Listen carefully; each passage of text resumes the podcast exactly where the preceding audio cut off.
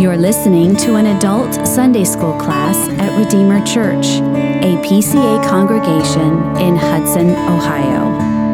For more information, visit us at redeemerohio.org. Providence. This is question number 12. We went from question 11 to 10 to 12 because your teacher skipped one unknowingly. Now we're back on track, hopefully. so the question is what special act of providence did God exercise toward man in the estate wherein he was created? So we've looked at creation, we've looked at providence.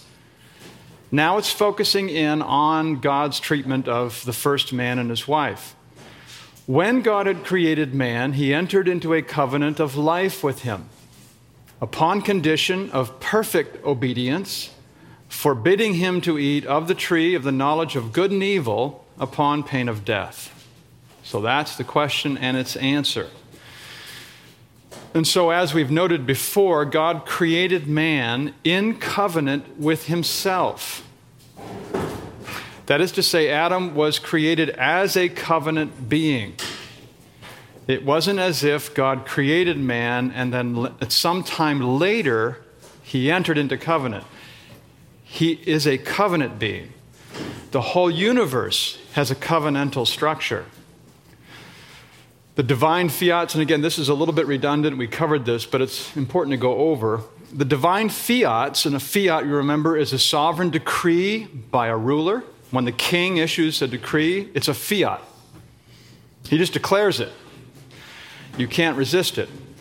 Divine fiats throughout the week of creation are characterized as covenantal words. God said, Let there be light. That's a fiat. The sovereign declared it. And there was light. God called the light day, and the darkness he called night. Well, then later, if you go into Jeremiah 33, it says, Thus says the Lord, if you can break my covenant with the day and my covenant with the night, so that day and night will not come at their appointed time, then also my covenant with David, my servant, may be broken. Now, the reason I bring that up is simply to show that when God gave his fiat, let there be light, that was a covenantal act, as Jeremiah pictures it. So that when God made man by fiat, it was a covenantal act. He created man in covenant. It was a covenantal act, and Adam, as created, was in covenant, which is what this question gets at. And he was to imitate his Lord in his work. Six days shalt thou labor and do all thy work, filling the earth, subduing the earth, bringing order to the world. You know, God is a creative God, and the Spirit, when he hovered over creation, the chaos, he brought order out of chaos. this is what God does. He does things decently and in order. This is what the powers of evil want to destroy. They want anarchy. They want androgyny. They don't want the distinctions that God brought. That's why we see these things going on in our culture. That's the nature of the prince of the power of the air. He doesn't like the distinctions that God's made. But God brings order. And so man must imitate God in his rest. God created, he rested. Man is to imitate God in working, resting, so he observes the Sabbath as a covenant sign to honor the Lord. We're made in covenant with God, we reflect our covenant God.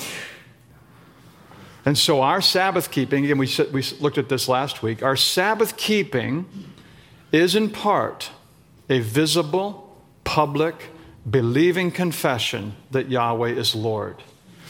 People have said one of the most valuable things we have is time right?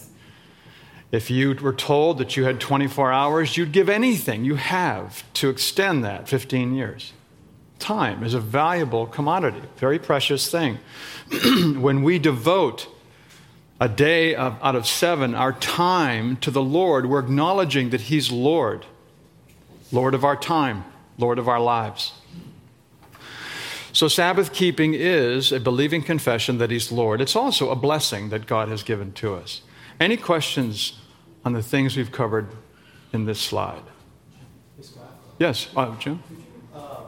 Elaborate a bit on breaking covenant with the dead.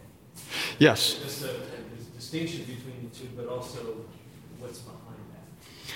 Yeah, I think God, in, in declaring there's light, He is implicitly showing His obligation to maintain it throughout history. We see this reaffirmed after the flood. Uh, seasons, days, harvests, night. I'll keep these going as long as the earth exists. So I think Jeremiah is referring to these things as covenant. You'll notice it also says, My covenant with David. Well, if you were to look back at 2 Samuel 7, it never uses the word covenant, but it's a covenant. And so it's an odd type of way to, to describe it my covenant with the day, my covenant with the night. But it is a solemn commitment that God has made to maintain these things as far as history goes. You know, and so who knows? Maybe he will destroy the earth through the machinations of men. Maybe he'll use a nuclear bomb to bring about the consummation. We don't know. That would be kind of ironic that man would destroy himself in fulfillment of prophecy. But it will not be destroyed until God says it will be. So, I think that's, that's one of the reasons why Jeremiah calls it a covenant with the day and night. Because a covenant is simply this a solemn commitment with divine sanctioning. When we make a covenant with our spouse, for example, we make a solemn commitment and call God as witness and enforcer. If I break this covenant, He is the enforcer. You know, you may think the grass is greener, but don't break this commitment. So God is saying that I make a solemn commitment that day and night will not cease until time is no more. Any other questions on this one? Okay. So the covenant of life, the confession or the sort of catechism affirms the covenantal character of human history. All of human history is characterized by covenant. And you can think of two great covenants. You have the covenant of works that was made with Adam as the head of the human race, and you have the covenant of grace that's made with Christ as the head of the elect. So, all of human history, you are either in one covenant or the other, whether you like it or not, whether you know it or not. If you're not in Christ, you're in Adam, in the covenant of works, which has been broken, and you're under a curse. John 3, you're already condemned. If you're in Christ, you're in the covenant of grace, and you are an heir of salvation. So all of human history is covenantal. And both catechisms, uh, shorter and larger, refer to the covenant of life made with Adam. And as we'll see, the reason it's called the covenant of life is because God offers life if it's fulfilled. The confession calls it the covenant of works, one of my professors liked to call it the covenant of creation. Any one of those three is okay, it all describes the same thing. And evidence for this covenant is to be found in the original prohibition, as the confession or the catechism points out. The Lord God commanded the man, saying, You may surely eat of every tree of the garden. Contrary to what Satan said, he said you couldn't eat of any tree. No, you can surely eat of every tree of the garden, but of the tree of the knowledge of good and evil you shall not eat. For in the day that you eat of it, you shall surely die. And that's a very Hebraic type of idiom. it doubles it. You shall, dying, you shall die, basically, is what it's saying. I've used this example many times when my kids were small and it was wintertime. We'd go outside, and when it was really frigid, we'd say, It is coldy cold. It's coldy cold. And it's a Hebrew way of saying it. You double it. You dying, you shall die. And so the covenant, the word covenant, is not mentioned, but we find that the substance of covenant is present. So if it looks like a duck, quacks like a duck, it's a duck, right? And Hosea says, like Adam, they transgressed the covenant. So Hosea is is making a parallel between the disobedience of Israel, who broke the Mosaic covenant, and Adam, who disobeyed and broke the covenant of works. So, according to Hosea, it is a covenant. What God did in the garden with Adam. There are two parties involved, which is always the case in a covenant. There is a stipulation regarding the forbidden tree. There's a penalty for disobedience, and there's a promise for obedience that's implied. This is one of the things that we're taught that whenever God gives a prohibition or a promise, the alternative is always implied. Thou shalt not kill. Sixth commandment. Well, that's the prohibition. Implicit, you shall preserve and promote life. Both of those things are included in the sixth commandment. The negative implies the positive. Likewise, the positive will imply the negative. Remember the Sabbath day. Well, it's implicit. Do not disregard or profane the Sabbath day. Same thing here. The promise of, for obedience is implied. Paul says in Romans 7, for example, the very commandment that promised life proved to be death to me. So when God commanded or prohibited, the implicit gift of life was there. We don't find the word covenant in Genesis 12, which is the Abrahamic covenant. We don't find the word covenant in 2 Samuel 7, which is the Davidic covenant. So just because you don't have the word covenant there, you still have a covenant because the substance is there. The reason I'm laboring this is because there are some very learned theologians who, who say there's no covenant of works because there's no covenant in Genesis 1, 2, or 3. It doesn't call it a covenant. Well, it is a duck. It quacks like a duck, and it is a duck. I have made a covenant with my chosen one. I have sworn to David, my servant. 2 Samuel 7 doesn't have the word covenant. Psalm 89 says it is a covenant. Are we all tracking? Anybody have questions on this so far? Okay. Good. If I'm too pedantic, let me know. The penalty of death for disobedience implied life for obedience, and in imitation of his creator, Adam was to move from work to rest. See, that was implicit in his creation. If he's created in the image of God, he reflects his creator. The creator worked, took his rest. The man works in reflection of his creator and takes his rest. Ultimate rest, eternal rest. That's implicit. So entering God's rest and his confirmed glory was the implicit promise. If you obey, this is what you'll get confirmed glory, never exposed again to temptation, and eternal life. But the condition, as we saw, was personal, perfect, and perpetual obedience. You have to obey. Adam, you have to obey. You may not eat of that tree. And so, what had to happen, now this is where it gets kind of interesting. God tested Adam's loyalty by establishing what we call a probation. So Adam could advance to confirm glory. What's that? well, man had to be given an opportunity to pass the test and eventually enter the rest. There had to be a point in time when God said to Adam, Okay, you've done it. You've obeyed my prohibition. You haven't eaten of the tree. Otherwise, it would just go on forever, right?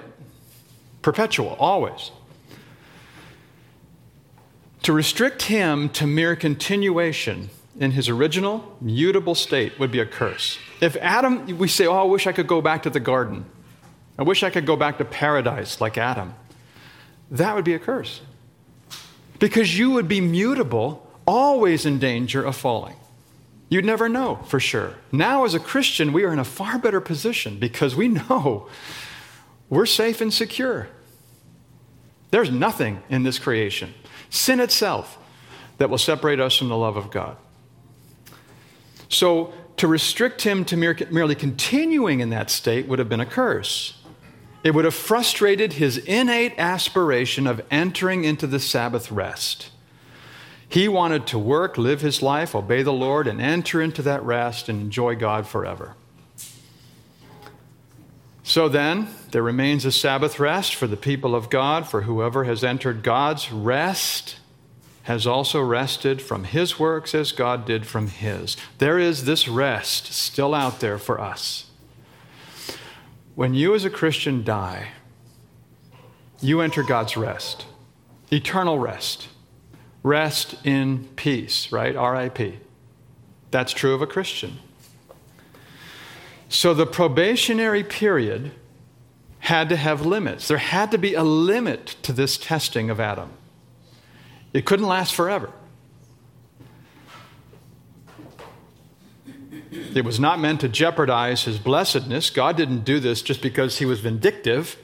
God did it to allow for the confirmation of his glory. I'm going to give you, Adam, an opportunity to pass this test, and when you obey, I'm going to give you life. Let me stop and see if there's any questions before we move on. We're going to explain this more fully, but I want to make sure. Everybody get the probationary idea? It's a probation. There had to be a test. How would you like it if your test went on forever? You sat down for one of those three hour tests and you found out, no, this is going to be perpetual. Oh, man. Awful. No, it's got to be a limit. Three hours. Okay, I can handle three hours. Oh, Jim? Hard to grasp the garden and the perfection that was there and acknowledge that there was a curse attached to it. So it's just somewhat in, incompatible in some of the thinking. So just give us some time for this. So Right. I understand the beautiful state, the opportunity with free will, and was given. The charge that was there conditional. Uh, and I agree with you. There's nothing that says how long that test was going to be. It was only in God's providence. Right. But, uh, to think that there was a curse and that there was something better. I don't think it was a curse, was it? Wasn't It would have been. a curse if there wasn't an end. It would have been as good as a curse. Yeah. Because if, he, if, if that testing never ended, then his innate desire to be like his creator and to enter his rest would have been frustrated. There would have been an element of total frustration even in paradise. Yeah. But the scripture implied that there, there was a limit actually to the probation. Yes, and one of the reasons we think that is because we find Jesus as the second Adam going into the wilderness for a 40 day period, right, to reflect Israel's 40 year wandering, but also to reflect Adam in the garden. The second Adam was tested, and there came a point. It's done. Satan left him for a more opportune time, but that victory in the wilderness by Jesus was decisive. Right? You, you, in the World War II, I think they call it, um, there was a decisive victory on D Day. But there was a lot of mopping up to take place after that. Jesus won a decisive victory in the wilderness. He came back, right, as the representative, being baptized. Our representative goes out there as the second Adam. He is tested for 40 days. We know three of them, but every day, I'm sure the devil was doing his best to uh, sidetrack him. When he came back out of the wilderness, having suffered every disadvantage, whereas Adam had every advantage, the second Adam decisively triumphed. And then he went on his ministry, of course, and set his face like flint to go to Jerusalem. Nothing was going to sidetrack him. But I do think that in that testing in the wilderness of the second Adam, we find a parallel with the testing of Adam in the. There would be a finality, Yeah. would be an end to his probation. Right. Right? Because always being in danger of falling is a frustration. It's like, who would want to live forever in this state? I mean, even now in our, in our converted state, we don't want this. We want to be in heaven with the Lord. There's a Sabbath rest remaining for the people of God. We want to enter that rest. So even I wouldn't want life here like this forever. We want to enter that rest. Uh, Ward? Um, Is the idea that the probationary period would have ended and his confirmation hung on, like, his exercising judicial authority in rejecting the serpent? Absolutely. Yeah, we're getting there. Very good. Very good. That's it. Because God would allow this temptation for this reason to bring this probation to a head. We need to decide right now what are you going to do? Here comes the devil, and this is the tree at the center of the whole thing. And you are to pronounce the devil condemned, which he didn't do. Yeah. Representation, the covenant was characterized by this principle of representation. Mankind would undergo the probation as a corporate whole. So when Adam was being tested, you and I were in Adam. We were being tested. He would serve as the covenant, or what we call the federal head of the whole human race. Sin came into the world through one man, and death through sin. He represented us. So whatever happened to Adam happens to us. And it pleased God to test mankind corporately as a race instead of individually like the angels. There's no representative for the angels, they're one and done. There is no repentance in the spiritual realm. If the angel sinned, he's kept in eternal, chain, eternal chains in gloomy darkness for the judgment of the great day.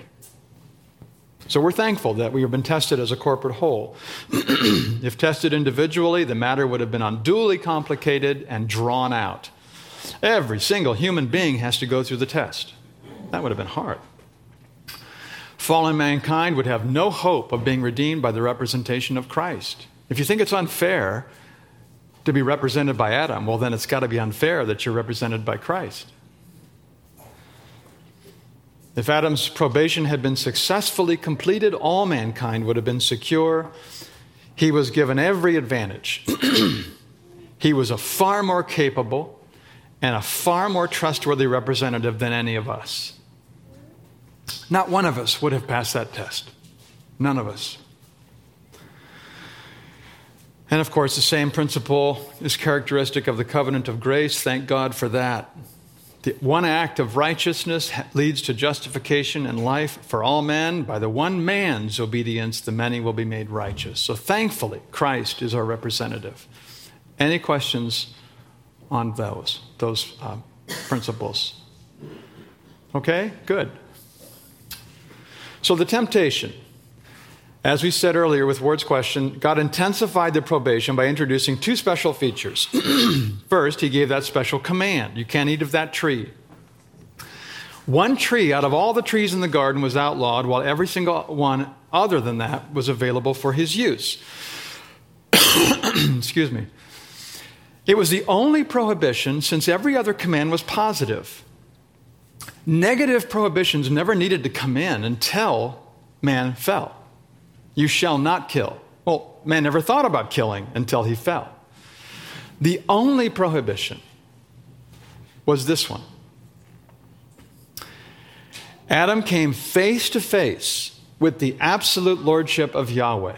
No explanation, no reason given. You shall not eat of that tree. Simply on the basis of God's word. And Adam was forced then to admit that he was merely a steward. He was a vicegerent, he was ruling in the name of God on earth.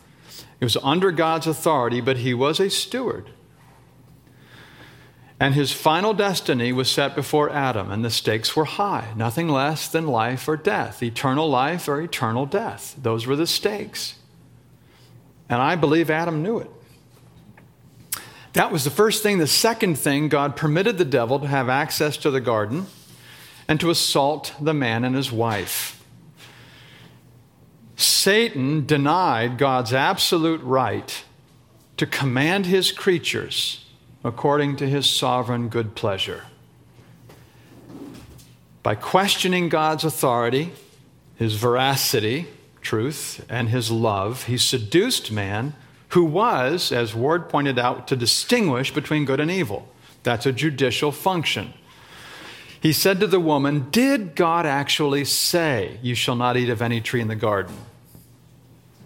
The serpent said to the woman, You will not surely die. Question God's authority.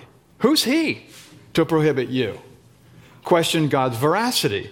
Did he, you, you're not going to die. God said, You shall surely die and his love. Are you kidding me? He is denying you access to these trees? That scheme, that strategy has continued for thousands of years. He does the same exact thing today. He tries to undermine our confidence in God's Word. That's where it starts. You'll see the denominations that have gone rogue. It's the Scriptures, it's the commitment to the Word of God that is first to go. I remember having a conversation with a, a mutual friend that Linda and I have who was raised in a Reformed church. Reformed Presbyterian church, solid, married a Reformed Presbyterian girl. Went down to, I think, Texas for some grad work and became Roman Catholic. I said to him, What happened? We had this hour and a half conversation. He says to me, Wow, when I let go of sola scriptura, anything's possible. He admitted it. I couldn't believe it, but that's what happens. You let go of sola scriptura, anything's possible. When the devil undermines our confidence in the Word of God, anything's possible. This is what happened in the beginning. The tree of life was symbolic of eternal life and immortal glory. It signified and sealed glorified life, the glorified life of God's heavenly rest. And it was a means by which God or man could participate in this glorified life. It's an outward means that God uses for inward spiritual grace. Not grace in this case, but. So the covenant keeper was invited to partake of this tree and live. This would be the means that God in his wisdom would use to sustain Adam's life forever. We find the same invitation and significance associated with the Lord's Supper. As they were eating, Jesus took bread and after blessing it, broke it and gave it to the disciples and said, Take, eat. This is my body, which is given to you. Why? Life. He who eats my flesh and drinks my blood will live forever. Now, does that mean everybody who takes the Lord's Supper is going to live forever? No. But it is the means that God uses to confirm, to seal our growth, continuance, and life in Christ. When you take that bread and you eat that bread remembering Christ, that is a means of grace. The Spirit infuses grace into you. I don't know how, but He says He does. And it's a means to promote your life, your sanctification, your growth in Christ. It's not just a snack, it's a means of grace. We're told in the larger catechism, they that worthily communicate feed upon his body and blood to their spiritual nourishment and growth in grace. And by the way, we have our union and communion with Christ confirmed. It's confirmed. If you have any doubts, seriously consider the nature of the Lord's Supper, the promises that are made. It's an amazing thing.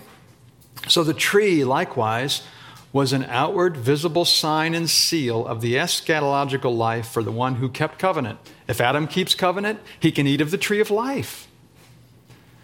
What's amazing is you see in Revelation, on each side of the river of life, 12 trees of life.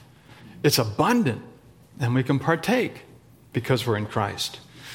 Obedience to the stipulation would qualify Adam to eat of this tree and have eschatological life sealed. And it's, this is substantiated by the parallel between the first and second Adams. Again, this getting back to Carolyn's question earlier. This, this first and second Adam parallel is so important. Blessed are those who wash their robes. How do you wash your robe? You trust in Christ, so that they may have the right to the tree of life. If you're a Christian, you now have not just the privilege, you have the right to eat of the tree of life. And you will. Any questions on the tree of life? Excellent. When Adam trans- transgressed, he forfeited this promise. He had a natural created life, but he did aspire to a higher form of life, one of confirmed holiness, sealed in glory, perfected in God's likeness. Because eternal life is not merely endless existence. The damned in hell have that endless existence. We want confirmed holiness, sealed in glory, perfected in God's likeness. So it's the joyful, never ending fellowship with God in perfect holiness and blessedness, no danger of falling into sin, no danger of suffering the curse, no danger of being cut off from the Lord. And beyond that probation, then man would be confirmed.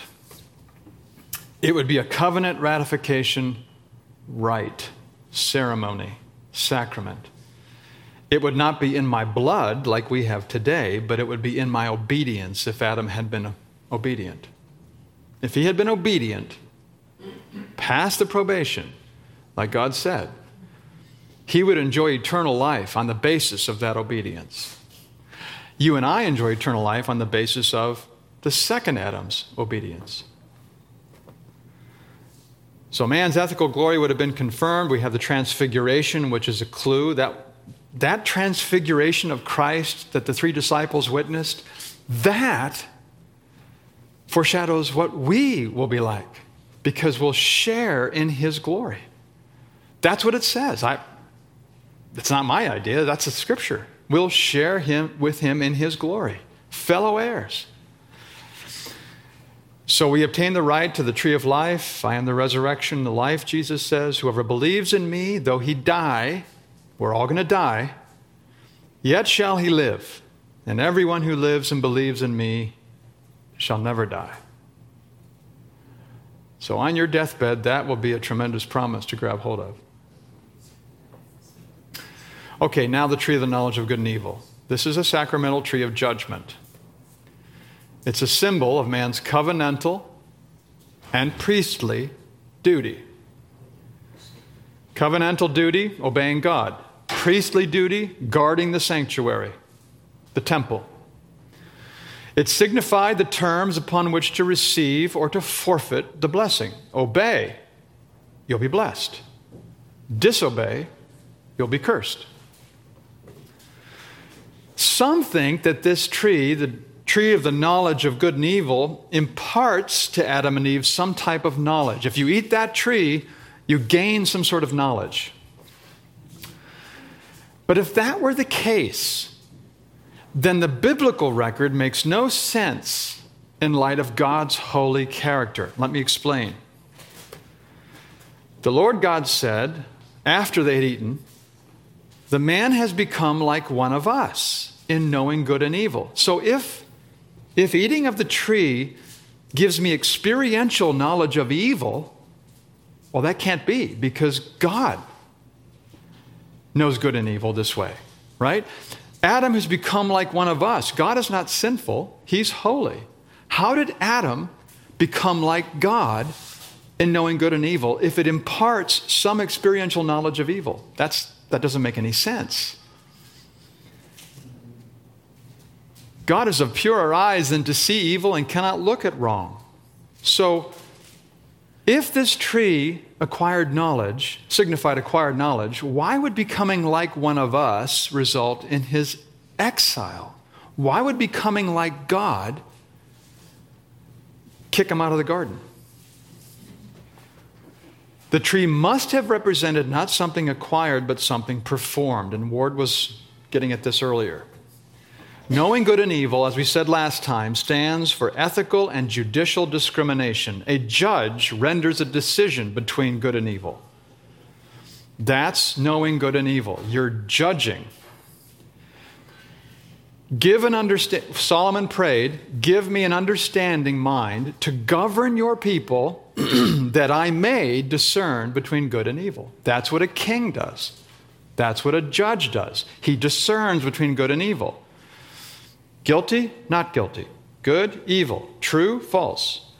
It's a judicial function. So at this tree, Adam would fulfill his priestly duty of guarding the sanctuary and judging the evil one. The evil one comes and said, Oh, you won't die. Eat of this tree. And the first Adam should have said, Begone, Satan. It's written, You shall not tempt the Lord your God. Cast him out. The second Adam came, and what did he do? At least three times we know he used the word of God to resist and refute the devil and the tempter, and he left him. So, where the first Adam failed, the second Adam succeeded. As a priest king, Adam was to enforce God's demand for holiness. Do you see what happened in the temple when Jesus came? Turned over the money changers and drove them out? He was acting as the high priest of God's temple, purging it of corruption, cleaning it out of all of this evil. That's what the high priest and, and priests are supposed to do. They guard the sanctuary. Adam didn't do it, he failed. Garden of Eden was the sanctuary of the Lord because where the Lord is present, that's holy ground. He was to declare God's righteous judgment upon the devil. He was to condemn Satan, clear the temple of all corruption. God does not know evil experientially, but God does judge evil judicially. And this is what Adam should have done. This was the probation, that was the test. Adam should have judged the evil one. The Lord God said, Behold, the man has become like one of us in knowing good and evil. He was given the opportunity as the vicegerent to render judgment upon the reprobate angels. So important was this that God threatened the curse for disobedience, an ultimate curse. Uh, Sue? I'm still back on what you said about it not being knowledge, but something performed. Yeah. So the judge, that's okay. It takes us some time, you know. Uh, the judge or the king or the magistrate, he has the knowledge to discern between good and evil. Remember when Solomon became king? The two prostitutes come before him. One of them has a baby in her arms. She says, uh, Solomon king, we were both sleeping in the night. She rolled over on her baby and killed him. When I woke up in the morning, she had put the dead baby in my arms and took my baby. Okay. Solomon says, Well, get a sword. Let's divide the baby in half. No, no, no, no. Let her have the baby. And he says, That's the mother. Give her the baby. He had knowledge. He could discern between right and wrong, good and evil, true and false. So the judge has that kind of discernment and decision making power and ability to make that distinction. That's what it's getting at, I believe. Because again, if God says, after man had sinned, he ate of the tree of the knowledge of good and evil, and God says, oh, he's become like one of us, knowing good and evil. So it is knowledge. Does that mean that God has knowledge, experiential knowledge of evil? No. If Adam became like God in disobeying, then that must mean, if, if the previous understanding is correct, that must mean God knows what it's like to disobey. Impossible. It can't be something that Adam acquired because it made him like God. It must be something that Adam did that reflects something that God does. You see? The only way that Adam could become like God in eating and disobeying is that he did something. He, made, he rendered a verdict. In this case, it was the wrong verdict. He said that Adam, he said that Satan was telling the truth, God was lying. He called God a liar. That was his verdict. Well, it was wrong, it was sinful, but he still rendered a verdict. And that's a God-like judicial decision. That's how he became like God. He rendered a verdict. Totally wrong. The second Adam came along, rendered a verdict in the wilderness, and he was absolutely right. Begone, Satan. You shall not tempt the Lord your God. It is written. So he did what Adam should have done. In the day that you eat of it, you shall surely die. That's the curse. Eating from it, siding with Satan. He sided with Satan. That would invoke the penalty of death. And by failing to fulfill his judicial responsibility, Adam forfeited life and defaced the image of God. The earth that he was commissioned to subdue would now subdue him. Dust to dust, ashes to ashes. Everybody who lives under the broken covenant of works remains to this day under the original curse. The only way to be delivered from that curse is by faith in Christ. Was that helpful, Sue, or no? You know, but it goes back to the, when you call the tree of knowledge of good and evil, there's gotta be knowledge there. Right, discernment and distinguishing between good and evil. It's not the kind of knowledge that, oh, now I get it. That's not what it's talking about. It's the kind of knowledge that a judge exercises when he distinguishes and renders a verdict. So from the bench, the judge will say, bang, guilty. He's distinguishing that he is knowing between good and evil. Now, in this case, Adam's knowing was wrong. He rendered the wrong verdict. But in knowing good, let me ask you this Adam knew his wife very discreetly. What does that mean? That means he had conjugal relationship with her, right? It was an act. He did something. He knew his wife. So let's get out of the mindset that knowledge can only refer to an acquired information. It's more than that. It can refer to something that you do, a function performed. And when a judge renders a verdict, he exercises the knowledge as a judicial representative and he says, This is evil and that's good. This is true and that's false. And Adam, at that tree, said, Satan is telling the truth, God is a liar. Excellent. Takes me some time. I get it. The severity of the curse underscores the gravity of the offense. He was to protect the garden against any unholy intrusion. It was an opportunity to exercise his godlike prerogative. This gets back to the whole idea of rendering a judicial decision. He was to cast out the devil and purge that sanctuary of all evil. And that's what Jesus did at the cross. And that's what he'll do at his second coming. Now is the judgment of this world. Now will the ruler of this world be cast out. Finally, he'll be cast out. Adam didn't do it. Generations came and generations went, and he had free access, and now he's cast out.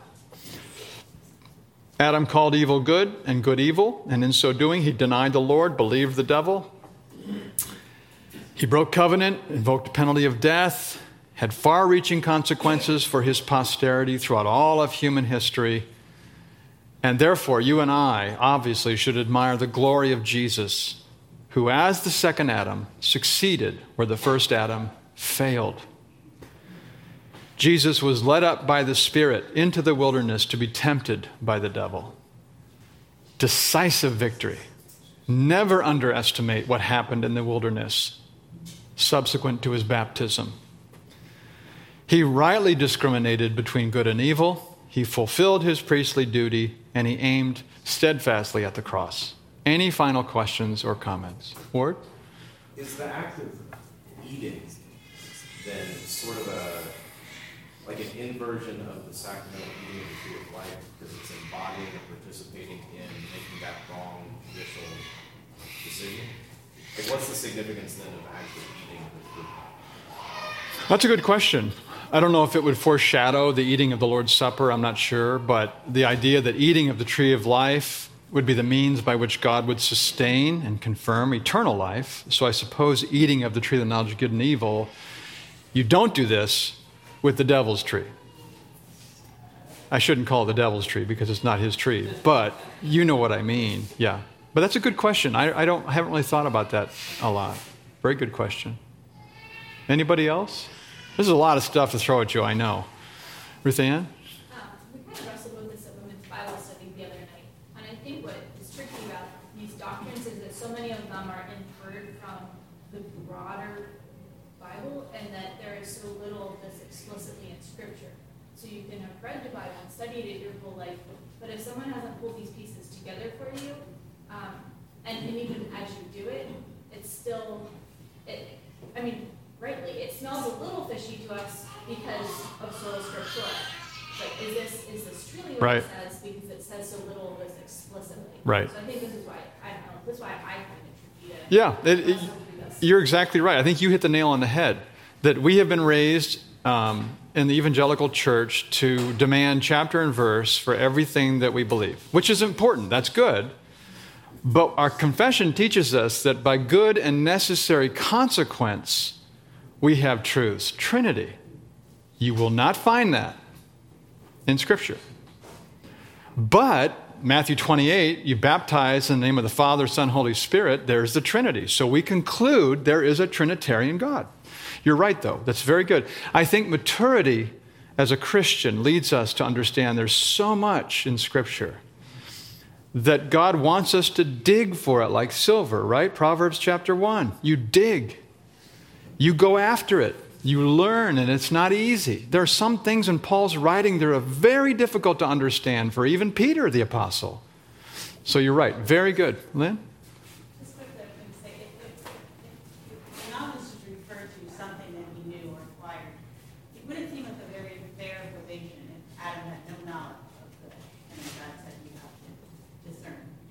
Excellent point. That's very good. He had to have some knowledge, he had instruction from the Lord, That's right. you don't know when.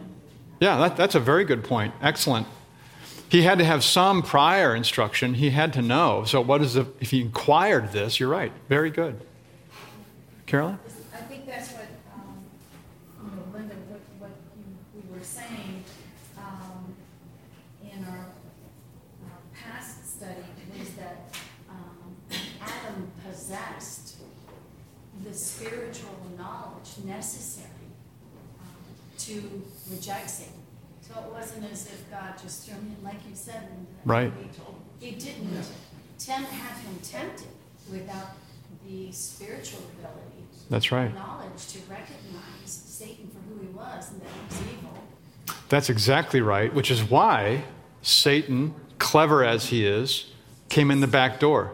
Yeah. He used the one closest to him to tempt him, just like Job's wife, just like Jesus with Peter. He'll use those closest to us to try to tempt us. And sometimes they're just unwitting instruments, you know. Peter, he's a good man. So, yeah. Think about it, Scott, it's just, it makes the fall, Adam's, you know, sin even more egregious. Yep. Because, you know, Eden was perfect. Right, God said, it is good. right. So we know that he gave Adam all the ability to reject it. You know, he had no sin, Eden was perfect, and yet, you know, he still That's right. fell. And so we look at that and think, wow, He walked into it eyes wide open. His wife was deceived. He wasn't. You're right. Exactly right. It's incredible. Well, I've kept you over. Let's close in prayer. Father, we thank you for your word. We thank you that this inspired and infallible record of redemptive history is that which can instruct us and encourage us and build us up in faith. We thank you for the second Adam, the Lord Jesus Christ, in whom we have the right to eat of the tree of life. Please prepare us now for worship, we ask in Jesus' name. Amen. Thank you for listening. For more information or to connect with us, visit us at redeemerohio.org.